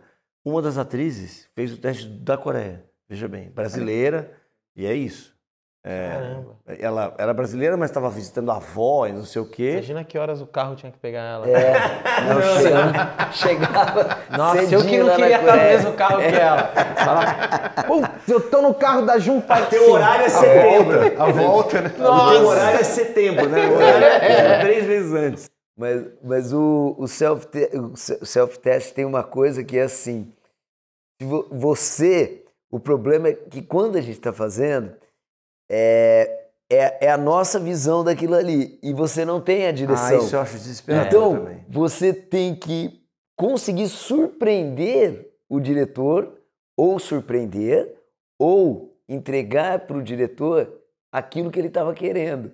Então, é, é- é aquilo que ele estava pensando, né? Então, não tem é, a troca, né? Não tem a troca de um assistente ali vai falar, não, mas é um pouco menos, ou é um pouco mais, né? É, porque no, gente é, é no presencial a gente consegue dar uma modulada, né? Às vezes tem tipo, cara, faz aí, traz o que você tem. E aí, ó, vamos aqui. Aí você vai ter. Mas no- o, que o Barros falou é a sensação do tiro. E às vezes vem assim, o teste vem. Armando 36, entra no quarto. Falei, mas calma. Armando o quê? Taxista, Armando advogado, né? Você fica. E aí é o que o Barros falou. Cara, vou pelo, por esse diálogo, vou criar algo. Mas às vezes, não sei. É, talvez é o que vocês estão esperando. Tipo, vamos ver o, que leitura que ele tem disso. Mas pra gente gera uma agonia. Não, né, e às cara? vezes É, você não, não. tem a réplica, cara. Não tem. Não É, tem. Não tem. Você tem que fazer aquilo sozinho, porque os caras falam, ô, manda Eu pra costumo amanhã. fazer tal. uma gravação. Fala, beleza. da- ou da minha voz ou da voz de alguém. Olha. Sim. Não, tipo, se eu tenho um diálogo, eu deixo gravado e fico reagindo. É foda. Não, né? porque você tem aquele tempo, né, velho? Você já sabe que vai entrar outra fala. Você fala, mano. É, eu, eu tento olhar os testes eh, não pelo como a pessoa é, textos, as intenções do texto. Porque isso é realmente muito cruel assim, né, quando quando vem o self-tape. É, a meu foco assim, se, se- o que, que é energia essencial da personagem e se a pessoa tem essa energia. É, é, isso que é a minha primeira conexão assim. Aí tem obviamente com o grau de entendimento daquele fragmento, se ela Sim. entendeu ou É. não, o que ela entendeu daquilo pode ser um, um- um- Mas a gente tem que dar muita contexto. Tem que ter muito discernimento, contextualizar muito, porque se você for olhar o teste em si só, acho que você pode perder exatamente. Você já pode perder no presencial com todos. Eu já, já- acho que eu já tive erros de escolha já, por causa um pouco disso, assim, de percepções, de pressões, de, né, de muitas circunstâncias. Um projeto, um filme pode dar errado por várias coisas, né? Porque é um caminho tão cheio de quebra-mola, tão cheio de buraco. É, Mas eu tento preservar essa ideia do que se há uma conexão, se há um ponto de interseção entre a energia do personagem e a energia do ator, da atriz que fez o teste. E às vezes, e às vezes é, é, é, é uma, é uma grande arte né, que a gente muitas vezes é, é tentar entender o que está por detrás daquilo, né? não olhar só o teste em si. assim. E, e também tem uma capacidade, quando é um produtor que te chama, tem a capacidade de convencimento de, de falar, não, é, é essa pessoa. Assim. Hoje, a ideia de publicidade é isso, né? A publicidade é exatamente isso. É provável Isso um ator com 500 agora. pessoas. Eu ia te falar agora, eu não sei a tua, a a tua realidade, no teu- no- no- na tua biografia, se você tem ultimamente, porque você também trabalhou com a Globo e tal, mas se você tem experiências com esses streamings. O que me parece hoje que os streamings, é, a Netflix, a Amazon, são os novos caras da agência atrás do diretor, né? Que é, é, com uma pressão, às vezes, eu já, todos nós aqui passamos por situações que eu, eu- saudade minha quando o diretor tinha esse poder de decidir, falar, não, o Larran é o melhor professor. Eu, eu já sei por caminhos outros e muitas vezes não, não- eu não passei, não é nem porque o diretor não queria, eu já fui indicado pela autora. Cara, eu quero o Larran, mas a Netflix barrou. Porque aí é porque não quer, ou os seguidores, ou aí é, são- é um universo. Então, parece que hoje os streamings são a nova agência, que não é o Itaú, né? Mas que estão atrás ali. Como é, se você teve essa experiência e se essa pressão te atrapalha no, na, na criação, né? É, eu, eu... É uma nova negociação. né? É uma nova negociação. Acho que a experiência de publicidade é muito parecida às vezes, né? Porque você tem que. Eu nunca trabalhei. Eu, eu saí da Globo faz um, uns, um, um ano, vai fazer um ano agora que eu saí da Globo. É, o processo lá era incrível, assim. Acho que tinha uma certa. nas, nas experiências que eu tive, realmente tinha muita, muita liberdade. assim. É. É muito bom assim o processo. É, mas eu acho que, e- mas fiz muitos filmes com produtores me chamando, então tinha uma negociação permanente de, de querer fulano, de querer cicrano, de- e que você ficava negociando e convencendo e, e tentando e tentando nesse processo. Acho que passa muito por, pela experiência da publicidade, realmente que eu vivi. Você tem muitas instâncias para provar e muitas coisas que às vezes é, nem sempre é dramaturgia. É, eu nunca vou esquecer uma vez um comercial que eu ia fazer que eu fui, a melhor, a melhor atuação era aquele ator. Mas aí o, o diretor de marketing falando, mas esse não é no, no perfil dos nossos clientes. Caraca. E aí entrou um outro ator que não foi tão bom. Eu- Aí, aí eu acho que isso, às vezes nem sempre a pessoa está focada na experiência total, né? Às vezes a pessoa está olhando, às vezes nem sempre a pessoa olha o todo da obra, né? Às vezes olha uma questão que, que transforma uma questão específica no todo.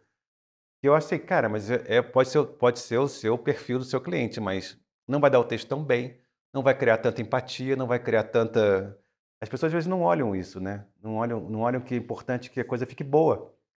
Que o mais importante, às vezes, é que, que e ficar bom é um troço muito subjetivo, eu sei, mas é, ser bom é interessante. Às vezes, às vezes as pessoas colocam muitas regras, regras às vezes de meio de manual, assim, como se fosse uma cartilha, né? Como se fosse uma, uma arte objetiva a nossa arte. Ela não é uma arte objetiva, que se você fizer isso, isso, isso, isso vai dar certo. Não.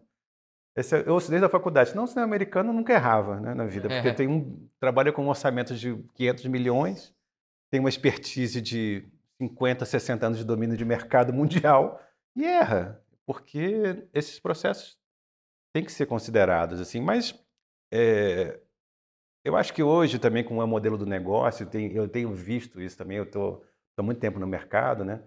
O modelo do negócio sempre passa por negociação, sempre passa por, né, por negociações com muitas coisas, mas eu acho que está se vivendo um pouco mais isso, até porque os, os orçamentos foram ficando muito caros também, né? Hoje você trabalha com orçamentos, quando era publicidade, você trabalha, fazia comerciais de um milhão, dois milhões, três milhões. Então você tem um monte de gente com medo que você não erre. Então você fica querendo usar uma cartilha, um tal um coisa, não é, Não tem É, não, assim, eu nem sei como é que é o processo no todo, mas por exemplo, eu fiz um, um trabalho para um filme para a Amazon, eu sei que ele passou por um processo também de pesquisa, em novela tem pesquisa e tal, mas eu não lembro qual era o termo que eles usavam, é, uma estrela azul, não é isso, mas as cenas que deram estrela azul, é, quantas estrelas teve? Então, é, é assim, isso não vai cortar, você não vai cortar. Você fala assim, cara, a versão do diretor já, já será, não sei mais aonde está, porque assim, é, claro, é um produto Sim. né, que está indo para um grande streaming e eles também não querem errar. Mas eu falo, cara, se perdeu esse lugar da, da- do. Não, não, vai, isso aqui vai ter, e é inédito, ou isso aqui é transformador, porque é- você tem que também atender esse mercado. É claro que tem um cinema alternativo e tal, Sim. mas esse, esse grande comércio, ele também criou um cliente é, exigente, né? Não, também. Eu acho que também o, o- o cinema ele é muito. A audiovisual é muito maluco porque cada caso realmente parece que eu estou é, tornando tudo muito na nuvem, assim. Mas cada caso é um caso, né? Porque eu, por exemplo, eu tive uma experiência para mim muito rica com o Guel Arraes, como produtor. Ele fez Carcereiras comigo e fez um, uns dois filmes com, com ele na Globo. Cara, e ele, às vezes, falava assim: não, não é Fulano, é Fulano por causa disso, disso, disso. Eu falei, cara, ele tinha razão. Na hora eu ficava assim: não, não, mas calma, isso aqui. Assim, ele, ele, então tem isso também, é, é, tudo passa um pouco da qualidade das pessoas também que estão envolvidas, né? Na experiência Sim, e aí é pessoas. você está falando com um artista também, né? É, o Guel. Né? Não com um engravatado da. da- É, né? exato. é. Mas, exatamente, mas estava num cargo executivo na época, né? Ele era o executivo das séries na época. assim. Aham. E, cara, ele tinha umas ideias realmente que eu ficava assim, Jesus, está certíssimo. Aham. Mas era isso também, ele me dava a liberdade de falar, não, mas eu quero fulano. Mas, a não ser quando era um troço muito absurdo, que realmente... que alguma ideia muito absurda que eu tive, pudesse ter, que eu não estou lembrando, mas, mas geralmente era muito conversado. assim. Era muito interessante o processo lá. Eu fiquei muito... É um processo que eu achei muito rico para minha experiência. Eu jamais imaginei que ia ter na minha vida, mas foi muito rico, assim. Você ficou quanto tempo na Globo mesmo? Eu entrei para fazer uma série eh, de terror De terror? É, foi uma série. Eu fui o segundo diretor. E aí, eu, e aí foi lá que eu conheci o Guel e o Guel me chamou. Eu entrei em 2017, eu entrei. Aí fiz carcereiros, basicamente fiz. fiz carcereiros, acho que foi, eu fiquei três, quatro anos fazendo carcereiros. É. É, Era muito boa, sério. é, foi, foi uma Eu experiência. fiz um, um episódio lá É. no Carcereiros. Exato. Acho que foi com o Felipe, né? Barcins, que eu acho, não foi eu? Pô, Foi. E, Foi. e você chegou em algum momento lá na Globo namorar, dirigir uma novela? Não, porque é, é uma expertise muito particular. assim. É, Eu né? admiro muito os caras que conseguem fazer novela, porque, cara, é, se série você faz sete páginas, dez páginas por dia, os caras fazem 40, 50, sei lá quanto é que eles fazem, eles fazem muitas. Eu acho é uma expertise muito específica. É, não sei se eu teria essa habilidade, não. Eu admiro, eu vi, acompanhei o processo deles. É, fiquei muito impressionado como eles conseguem levantar um troço rápido, assim, tipo, filmar tal coisa no final de semana, E é obra aberta, né? tá aberta, tá levantado o prédio. Cara, isso eu acho que é a Tem obra que- aberta, né? Tipo, a É. qualquer momento pode mudar e tudo Não, mais. eu admiro todo mundo que faz novela. É, é um- um uma boa atuação em novela é um, para mim é uma incógnita, como que- porque exatamente isso é uma obra aberta que pode mudar, que tem um monte de inputs diferentes. E o cara consegue fazer aquilo bem, de emocionar, de causar empatia. Eu falei, cara, quem faz bem, quem faz bem, eu, eu, eu, eu acho muito E- impressionante. E, e você não, não- não se interessou por fazer ou nem. Não, é qu- quando eu fui chamado, não- não- eu não fui com esse nome, né? Mas era, era uma experiência, era, era quase uma espécie de núcleo experimental, assim, de começar a fazer série, de começar a fazer uma outra dramaturgia. Então eu fui lá com o Felipe Barbosa, também veio atrás de mim, que veio o outro diretor. Foram surgindo diretores que vinham de cinema para fazer exatamente isso, sob pressão, segunda chamada, carcereiros, tudo meio que surgiu nessa, nessa mesma essa mesma época, assim. Então eu fui para eu fui exatamente como, como com uma outra lógica, né? Quando eu Não fui exatamente para Entendi. para abrir um outro flanco que eles estavam começando a abrir que acabou gerando o que eles têm hoje está sedimentado com um departamento mais de série, né? Já, já fazia antigamente, mas era meio misturado novela, série era meio É. misturada, né? Zé, É. Tinha aquele minissérie, microsérie, né? Que É. E hoje acho que as séries tomaram mesmo. É, que estão consolidando. É, tem umas coisas eles eles eles acabaram pegando um pouco dessa expertise que eles têm de produção. Isso.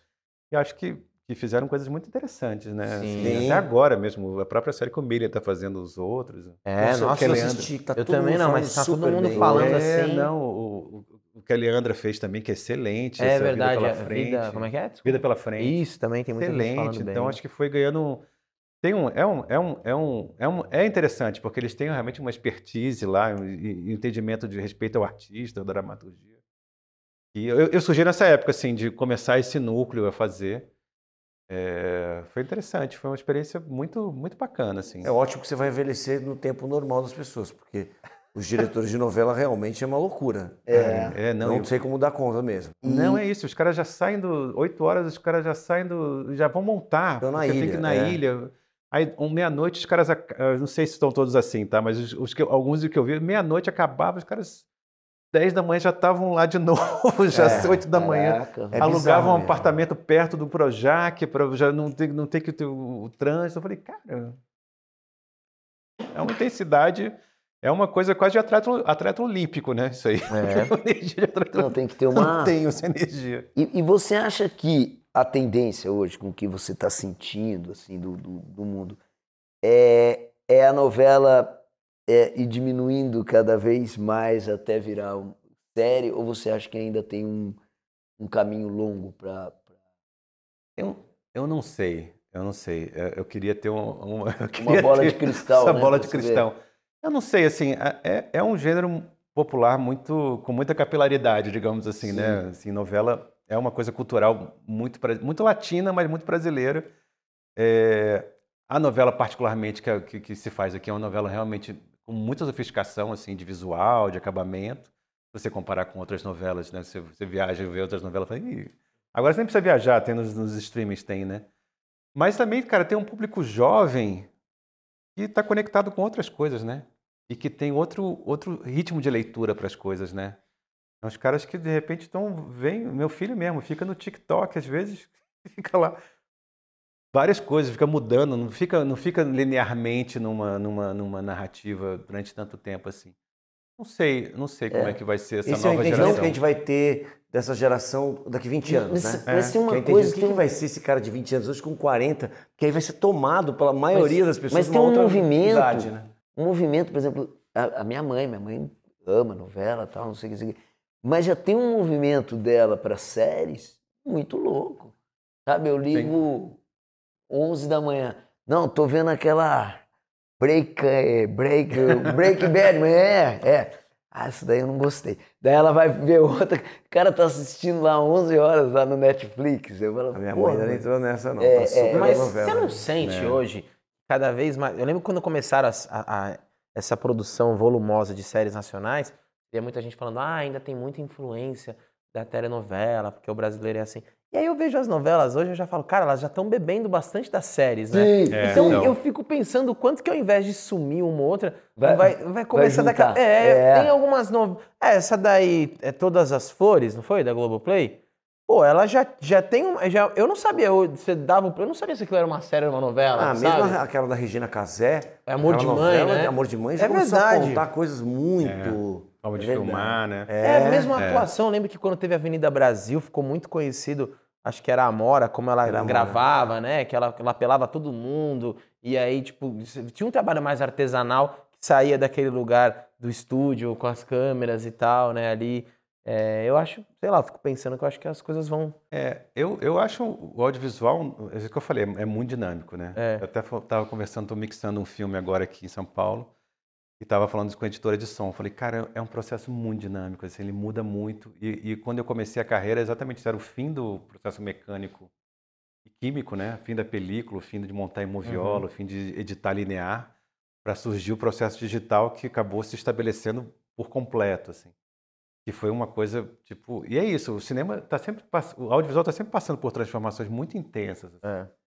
É, e hoje ele tem uma, uma entrada no- culturalmente muito, muito forte, né? Assim, é, você entra no metrô, outro dia eu estava no metrô que tava o cara vendo o irlandês celular no Caraca. metrô. Ele falou assim, cara, é, isso é uma, é uma, é um, são mudanças de paradigmas numas velocidades, agora vai, vai É vir a- muito assustador. Vai verdade. vir mais coisa agora, né? Tá vindo mais inteligência artificial, assim, sei lá, sei lá o que tá vindo, assim.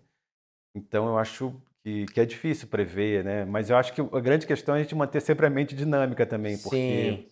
e tá sempre abrindo novas frentes, testando outras coisas. Tá. Eu sempre procuro fazer isso, assim, eu não procuro. é, eu comecei também a experimentar game. Eu estou começando a conversar com as pessoas que fazem game para criar um game, porque eu acho que é uma dramaturgia incrível. Eu Verdade. aprendi com meu filho, eu tô vendo assim. Tô, eu fiz uma experiência de um filme em stories, em formato de stories. Ah, é, que legal. Tô fazendo um podcast de ficção. Eu Isso falei, que cara. eu ia te falar, porque eu vi no seu Instagram é. alguma coisa sobre, o- sobre o podcast é, e queria que você falasse um pouco isso. É, eu comecei e falei, cara, eu foi um, surgiu um pouco na pandemia, que teve esse, esse tempo de botar todas as coisas que estavam guardadas e tentar reorganizar as coisas que você fala, ah, eu tenho essa ideia. E eu sempre quis fazer cinema fantástico. Minha primeira meta era fazer cinema fantástico. Mas a escola do cinema brasileiro é uma escola realista. E não, Sim. não, não cabia fazer filmes de, filmes de cinema fantástico. Aí eu acabei fazendo uma série da HBO em 2015, que até, até era isso, o Hipnotizador. Mas eu falei, cara, eu quero retomar, porque cinema fazer um podcast de histórias fantásticas é ótimo, porque eu posso ter foguete, posso ter Pode ter multidão, tudo, né? posso, ter- posso explodir coisa à vontade, que não vai ter problema. E, cara, é uma chance de criar, às vezes, é, umas coisas que às vezes você não consegue. Às vezes, histórias malucas, o cara falando, mas isso aí vai funcionar? Falei, cara, eu peguei vários autores que eu acho interessantes, autoras que eu acho interessantes. Falei, faz aquela coisa mais maluca que você hum, receberia não de alguém, você não conseguiria vender para ninguém. Faz, vamos fazer, vamos produzir. Histórias curtas, né? Sim. E aí elas criaram histórias muito malucas. A Simone Campos, Carlos Marcelo, que é o escritor Carlos Marcelo Carvalho, que fez um livro chamado Preso no Paraíso. É Rosane Mulholland, que é atriz, mas também escreve muito bem. É, e também fez. Eu fui chamando várias pessoas. Eu também, também todas as minhas histórias malucas eu comecei. E é, é interessante porque é muito divertido. Aham. É muito divertido, assim, porque é, é, de certa forma, uma experiência lúdica muito grande. É uma experiência que remete à radionovela, Isso que eu ia falar. que é muito É, massa. Eu falei assim, cara, você vai voltar com a radionovela, né? Porque assim, ao contrário desse nosso podcast, então tá sendo todo filmado e tal. Mas ali você vai beber lá na radionovela, vai voltar à radionovela. Mas com toda a tecnologia de edição de som. Então você tem um monte de sons que são muito realistas, né? Você consegue trazer Sim. camadas de som. Você não vai ter aquele cara fazendo a chuva. É. A radionovela tinha isso, né? O cavalo chega. É. Chamei um, dois trilheiros também que são incríveis. Aqui um, um que trabalha muito comigo, que é o Zé Pedro Golo, assim, que tem umas trilhas esquisitíssimas também, que eu acho ótimo. E aí juntei, fui juntando um time meio também um pouco na amizade, um pouco com pouca verba, mas fui juntando. Então, é um, é um podcast modesto, mas tem a Natália Lage, tem o Otávio Milha, tem o Elcir de Souza, eu sei, É, eu sei. tem a. Rosane, tem a Juliana Didoni, faz um. Então fui chamando isso. São, são episódios curtos, são histórias fantásticas, de quatro ou cinco episódios. é, que eu vou estar lançando sempre segunda, quarta e sexta. Você vai lançar pelo YouTube, Spotify? A gente vai, lança, vai botar no Spotify e no Deezer. E estamos vendo se a gente am- amplia mais. Mas Como até vai falar- chamar? Vai, vai chamar Rádio Filmes do Impossível. Rádio Filmes do Impossível. Rádio Filmes. Cara, é uma loucura. É, cara, é muito divertido. Eu, eu, eu, eu faço aquilo e falo, gente, eu não tenho esse estresse de preocupar né, com, com, com de altas produções. Porque, exatamente, tem uns que são super produções. Tem uma que é uma personagem, uma imigrante brasileira que mora ao lado da NASA. cara, que maravilha. Acabou, aqui não tem locação. Foguete. Caraca, você vai pra qualquer lugar do mundo, né, velho? Quem fica chateado são as figurinistas que trabalham com ele, né? Não, mas assim, pessoal do é- figurino. são as- Não, mas e o pessoal da maquiagem também, Também. vai ficar puto. Não, né? são outras, é outra experiência, Sim, assim, mas total. muito, muito bacana, assim, muito, é muito libertadora, porque exatamente é um espaço de, é um espaço de muita liberdade, assim, as pessoas, é isso, é, é quase, o- no bom sentido também do jazz, assim, você, é, cara, é um momento de solar, faz o que quer, a gente vai, claro que não é porra louquice, a gente vai ajustando, vai, vai pensando na dramaturgia, mas com muita liberdade, assim, de temas, de, de abordagem, eu, eu tô achando E vou te coisas... dizer, é lógico, é, tudo é uma experiência, um tiro no escuro. Mas você pode se surpreender, porque, cara, as pessoas estão ouvindo muito. Nossa, E, e é, uma, e é um lugar é, diferente. Muito. Né? Eu já gravei dois podcasts É, de. com a com a namorada É, era contigo. um era uma adaptação do Dostoiévski e o outro um espetáculo que eu fiz em 2019. A gente ia fazer uma temporada nova na pandemia e, na verdade, na, na época que surgiu a pandemia, cara, pegamos a verba e transformamos num podcast, adaptamos tudo. Legal. Foi bem legal. Não, e é muito legal, porque até, eu, eu, no meu caso eu trago muito numa experiência de edição de som de cinema. Então eu trago todos esses efeitos de edição de som. Os editores de som me emprestaram todas as bibliotecas deles também. Então Uhum. eu fui. Então, cara, é uma, é uma coisa muito legal. Eu estou muito, muito feliz. Assim, eu ouço aquilo e falo, cara, que coisa interessante. Se vai dar certo, se é sucesso ou não. Sim. Mas me deu muito prazer, tá dando muito prazer de fazer. Assim, as pessoas também que fazem também. é, que tão, também se sentem muito felizes, assim. Mas é, é- são as E o risco experiências. é menor também, né? Financeiramente falando, É. é um risco que tudo bem, né? É, é um risco menor.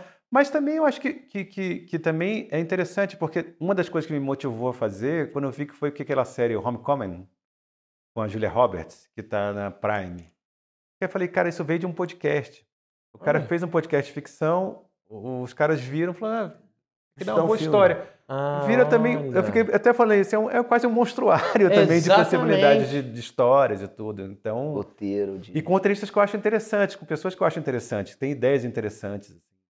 Que às vezes está no mercado, você tem que, tem que entregar, né? Você tem, Sim. às vezes, parâmetros assim muito rígidos, às vezes. A gente está falando, às vezes, tem parâmetros muito rígidos.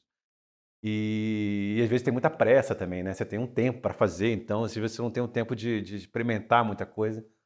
E às vezes você não quer arriscar também, porque você tem muito, muitas, muitas estruturas que é melhor ir para o garantido. E aí a gente realmente foi para um outro lugar, assim, que eu eu estou muito realizado, assim. Mas eu estou tentando fazer várias coisas assim, porque eu acho que é isso, o audiovisual é isso, né? O audiovisual é um, é um, é uma, é um universo permanentemente em expansão. É verdade. E a gente tem que estar tentando se comunicar é, de várias plataformas. E assim. é legal que você está explorando nichos que você ainda não experimentou. Podcast. é, como é que é essa parada dos games? É. Cara, eu tô com duas ideias de game. Uma é totalmente lúdico, totalmente matemática, as bolinhas amarelas que você vai casando. É, e um outro que é, ainda não dá para falar muito, mas é tentando pensar em histórias brasileiras, assim. Legal. É, então a gente está aí com, com, com, uma, com uma ideia que se passa na Amazônia. É, é interessante. Esse assim. é um mercado em constante expansão, né? Nossa. Cara, e é, é uma dramaturgia. Eu fico chocado com os games, assim. Eu falei, É. cara, tem uns games que tem umas histórias que você fala assim, porra. É. E é isso. Como é também, como é é uma história que você vai é, é em expansão também, né? Você vai criando. Eu, eu fico vendo, às vezes fica cinco horas, seis horas jogando aquilo, porque é um processo que realmente é muito dinâmico, né? A interação se dá de outra forma com a história. Então, só que escrever roteiro de game é uma loucura, porque parece que está fazendo uma equação matemática. sei lá. Eu fico É imaginando. botando a programação lá. Não, Eu estou vê- experimentando. Esse é o que está mais atrasado das minhas experiências, assim. Mas eu tô E você vê, independente disso, tem um The Last of Us que também É. É né? verdade, era um- é, é um jogo, né? é um Virou jogo. É um série jogo, também? É um jogo. Virou uma Virou série uma ótima. sériezaça. Série excelente. É mesmo? Série excelente. É o que você falou, tudo acaba sendo um monstruário e tudo você cons... e quando dá resultado você consegue enxergar em, em outra plataforma, em outra linguagem, Sim. né? Pô, Zé, mas É que... muito legal. Não, Pô, para mim é fundamental, assim, estar experimentando. Eu, que- eu sou curioso também, sempre fui curioso, né? Muito inquieto também, mas eu acho que é muito importante a gente estar entendendo e dialogando.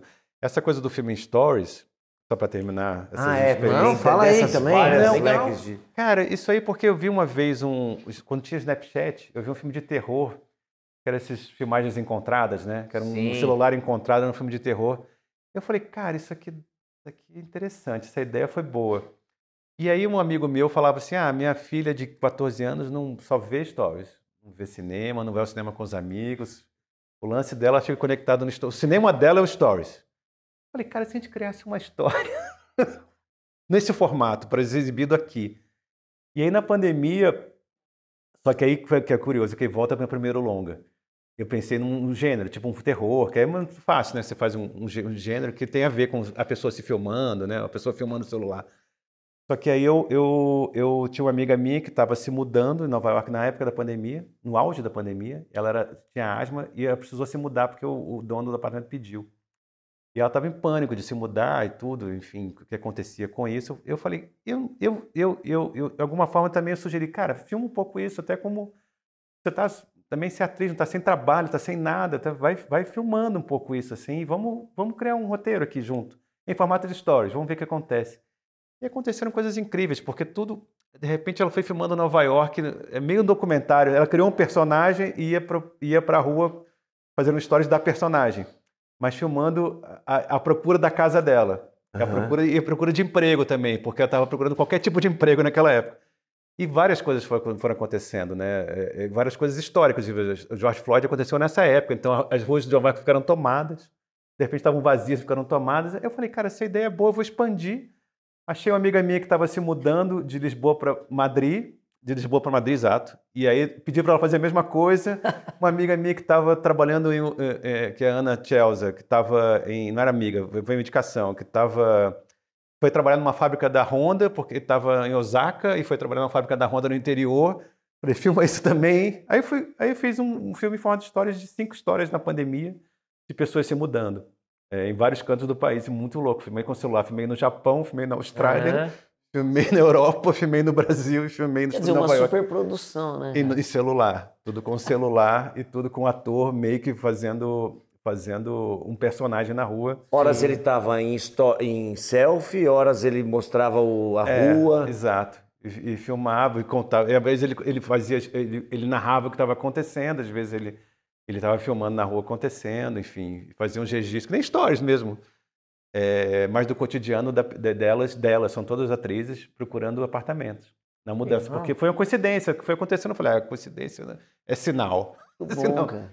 E aí eu fiz o filme assim, então devo, esse aí deve estar também exibindo esse ano também. Ah, eu ia, tá, eu ia exibir, tá. eu ia exibir no Instagram, mas eu achei a experiência tão boa que eu vou exibir no cinema, no, no formato de celular, no formato de celular. Mas eu vou exibir no cinema também. O que seja que vai acontecer, não sei se vai dar certo ou não, mas com toda a linguagem. Mas vai ser no cinema e depois você vai jogar pra plataforma? É, é, É, né? é. Não, e vou deixar de uma forma também de que a pessoa monte também, que a pessoa possa baixar os vídeos. Se ela quiser mudar de ordem os stories, ela muda também. né? Ah, A pessoa que pode fazer legal. o que ela quiser com aquilo também. Vou, vou criar um pouco essa experiência também para a pessoa também. Cara, então tem várias novidades chegando aí, né? É, foi tudo experiências que eu, que eu- que eu- É isso, porque é isso que eu tenho desde, desde a faculdade, assim. Cara, esse processo é muito... Você tem que estar muito conectado. Você tem bastante inquietações criativas, É. né? Porque você tá falando de coisas muito distintas, né? Ah, cara, mas é, é o barato é isso também, né? É. E você é muito, profissão é isso, muito né? corajoso, né? Assim, porque eu, eu, eu- eu digo. pode ser ignorante. Não, não, não, mas, não, mas você tinha a possibilidade, veja bem, vamos, vamos pegar agora lá do seu passado, no começo da. do- né? É, quando você começou a, a dirigir publicidade, penso eu, era uma época de grandes salários dos Ah, diretores publicitários. Sim. Então, é, é, mas eu, pode ser que não, quero saber de você. Mas você fez uma escolha, falou, não, cara, eu vou pro cinema, ou você falou assim, não, eu vou É. ficar na publicidade até aí, até dar. Não, eu tenho uma história boa para contar, isso é um caos bom. Em 97 eu fiz um filme chamado Um Curta, que foi o meu curta que me fez acontecer um pouco como realizador. Comecei a ser visto. Chama Cinco Filmes Estrangeiros, o curta. É, passou aqui em São Paulo, na Mostra da Zita Carvalhosa, o Festival de Curta da Zita, que é o festival aqui no Fórum. E aí eu lembro que uma produtora da O2 falou assim, olha, é, tem a O22, que acho que nem existe mais, mas tinha a O22, que eram comerciais menores, assim.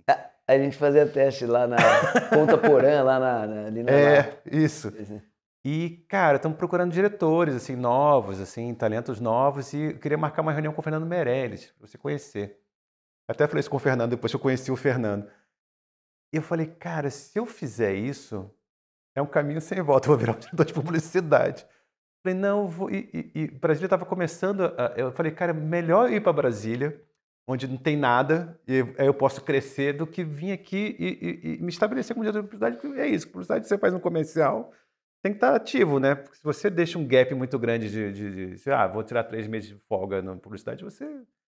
Não sei como é que é hoje, mas antigamente isso era Morre esquecido. né? Isso era esquecido. Ela falou, não, falou, não tá podendo, aí você nunca mais te chama. E aí eu, eu falei que eu não fui. Eu, eu dei um cano no Fernando Mendes. um pouco com vergonha, um pouco, mas eu fiquei, mas também pensando um pouco nisso. Falei, cara, minha, minha, minha carreira é de cineasta, assim. Eu, eu adoro publicidade. Se alguém tiver que quiser me chamar para fazer publicidade também, por favor. Fica à vontade. Eu, adoro- eu acho interessante publicidade. Hoje eu acho mais interessante que eu achava. no- Porque na época que eu queria muito ser cineasta, era muito angustiante essa coisa. Eu era muito jovem também. Ter que negociar com muita gente. Isso para mim era muito. Sabe? Não poder ter minhas escolhas não eram únicas, assim, não eram, eu, eu não tinha a, a palavra final, digamos. Foi um aprendizado isso também quando eu fazia publicidade. Mas eu realmente fiz isso. Eu fui para Brasília, onde estava muito pouca produção, mas eu vi que era uma chance de crescer. Era uma chance de- construir uma carreira, começar uma carreira lá, e começar uma carreira aqui fazendo publicidade para depois, numa hora, ir para o cinema. Assim. Então, eu acho que foi uma opção mesmo. Olha aí. E Caramba, que É, legal. isso. continua se reinventando o tempo inteiro, né, meu? É, mas é porque eu acho que a nossa arte é, é um pouco essa, né? Assim, é- ela está toda hora se reinventando, mudando de formato. A gente É, tem a reinvenção que é artística e no paralelo o mundo tá numa aceleração louca. Então você É. tem que ainda adequar o teu o que, que você quer transformar e, e dar de recado novo com isso. Assim, agora é Rios, ah, então eu vou fazer um negócio no Instagram. Ah, eu vou, né? tem.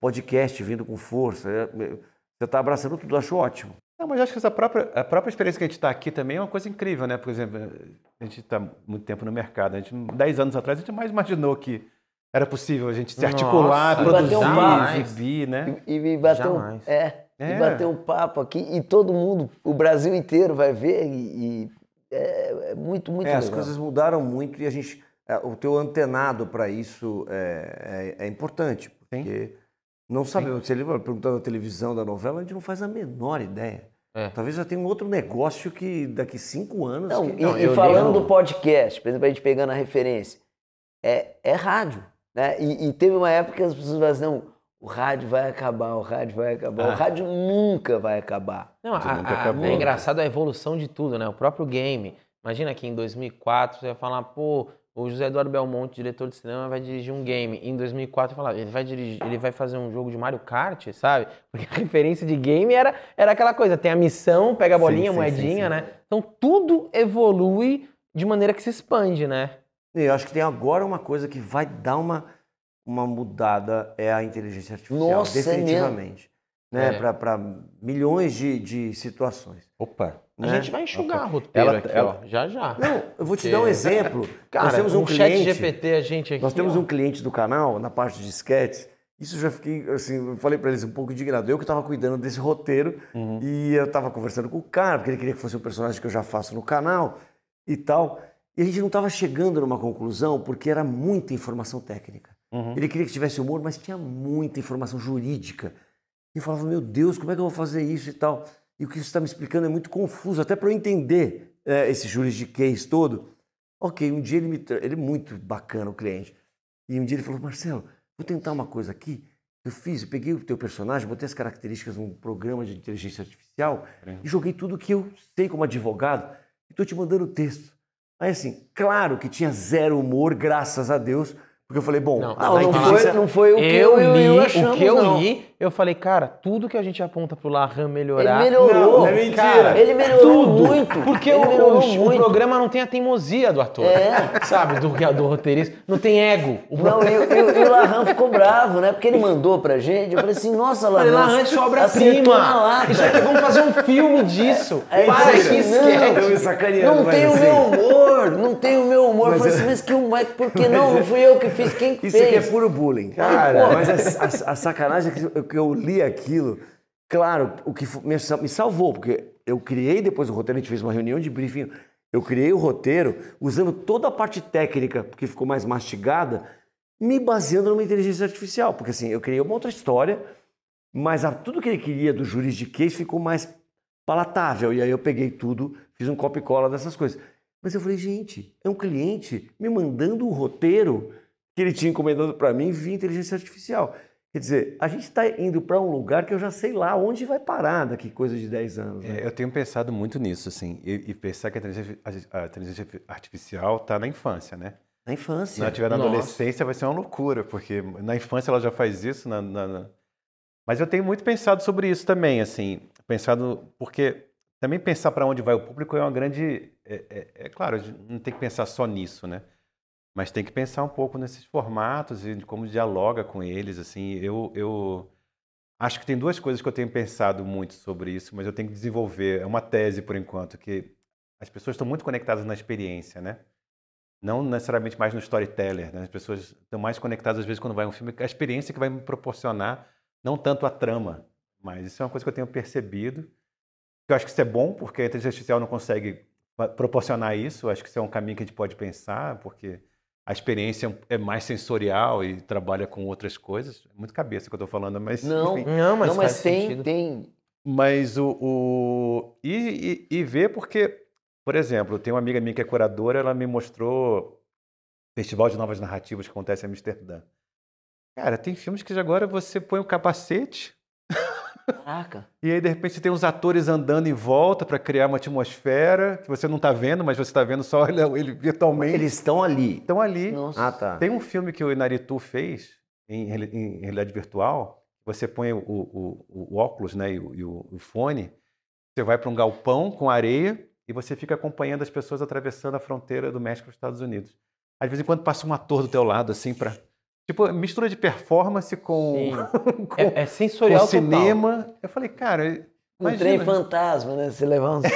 Exato. Cara, que E, doideira. eu- e aí, tem, aí tem os sons, tem, tem, tem cheiro também, os caras vão botar. Eu falei, cara, o que, que vai ser, né, esse processo? A gente não sabe. Tem uns É. seis meses eu li uma, uma pesquisa uma vez falando que é, 60% das profissões que as crianças que têm hoje de 2 a 8 anos vão exercer ainda não existem. Caramba. 60% não existe. A uma profissão- criança hoje que tem 4 anos é, tem 60% de chance dela exercer uma profissão que ainda não existe. E faz todo sentido se você olhar para trás a, sei lá, 30, 40 anos. É, né? você é técnico de celular. Não, é. Cara, é o que ele falou, isso que a gente tá fazendo não existia. Sim. Podcast, É. né? É. Não, você nem imaginava que pudesse acontecer Nem isso. É, não imaginava. Por mais que eu tivesse exercício de futurologia que eu fazia com audiovisual, é, não- é, imagina. Uma vez, eu, Imagina, uma vez eu, gente- Não, hoje tem tráfico de dados, né, cara? Que é o cara, por exemplo, você tem um, um comércio, você tá, tá- tá- então você tá fazendo uma publicidade, mas aí o cara do tráfico vai falar, meu, vou distribuir para cá, para cá, para cá, eu tenho esse banco de dados, é muito louco, cara. É, eu acho que, tem que eu tenho que experimentar é importante, assim, um, um aprendizado que eu tenho da vida. Em 2001, teve uma fase que estava, essa fase que às vezes a gente fica né, apertado. Falei, cara, eu preciso criar um mercado, pensar em soluções aqui. E eu lembro que eu cheguei uns amigos meus que eram parceiros, que alguns eram de tecnologia, inclusive. Falava, cara, eu estava com a ideia aqui, de repente, de ter um canal, uma TV virtual, não sei se era isso, mas que você bota vídeos e compartilha vídeos. É, e o cara, os caras falando, não, isso não vai dar certo, bicho, internet, tá sendo, vai. Você tá brincando. YouTube, depois, três anos depois, surge o YouTube. Caraca, velho. E revolucionou tudo, né? O YouTube foi a primeira grande revolução que a gente pode cara pensar falando, na a forma de internet ver. é e-mail, para com isso. Zé, esquece. Manda, para dessas Aí eu Ah, falei, você tá querendo fazer historinha em podcast. É, Quer Nunca- dizer, você- Tem uma são- ideia, pensa como executar, porque imagina, e realmente, quando o YouTube surgiu, mesmo com o YouTube já existindo, a gente não imaginou o quanto ele ia revolucionar, né? Quanto Nossa, ele ia se você tivesse revolucionar, como ele ia patenteado revolucionar. isso, não sei se tem essa história, né? Meu, Mas a gente falou isso hoje com alguém você aqui. seria o concorrente do YouTube. Você já imaginou? Poxa, já tinha uma herança para meu filho, já para Pô, deixar. cara. Deixa eu te falar, a gente é, sempre costuma perguntar para os convidados se alguma rede, algum Instagram, algum lugar que você indica, é, seja de que área for, pode ser do cinema, como pode ser de Nossa, música. alimentação, viagem. Ah, sim, é um Instagram que eu acho legal. Você sempre fala, pô, mais gente vai conhecer isso aqui. Alguma coisa que você Um acompanha. perfil que você música, Pode ser um ser canal no qualquer coisa. YouTube. Eita.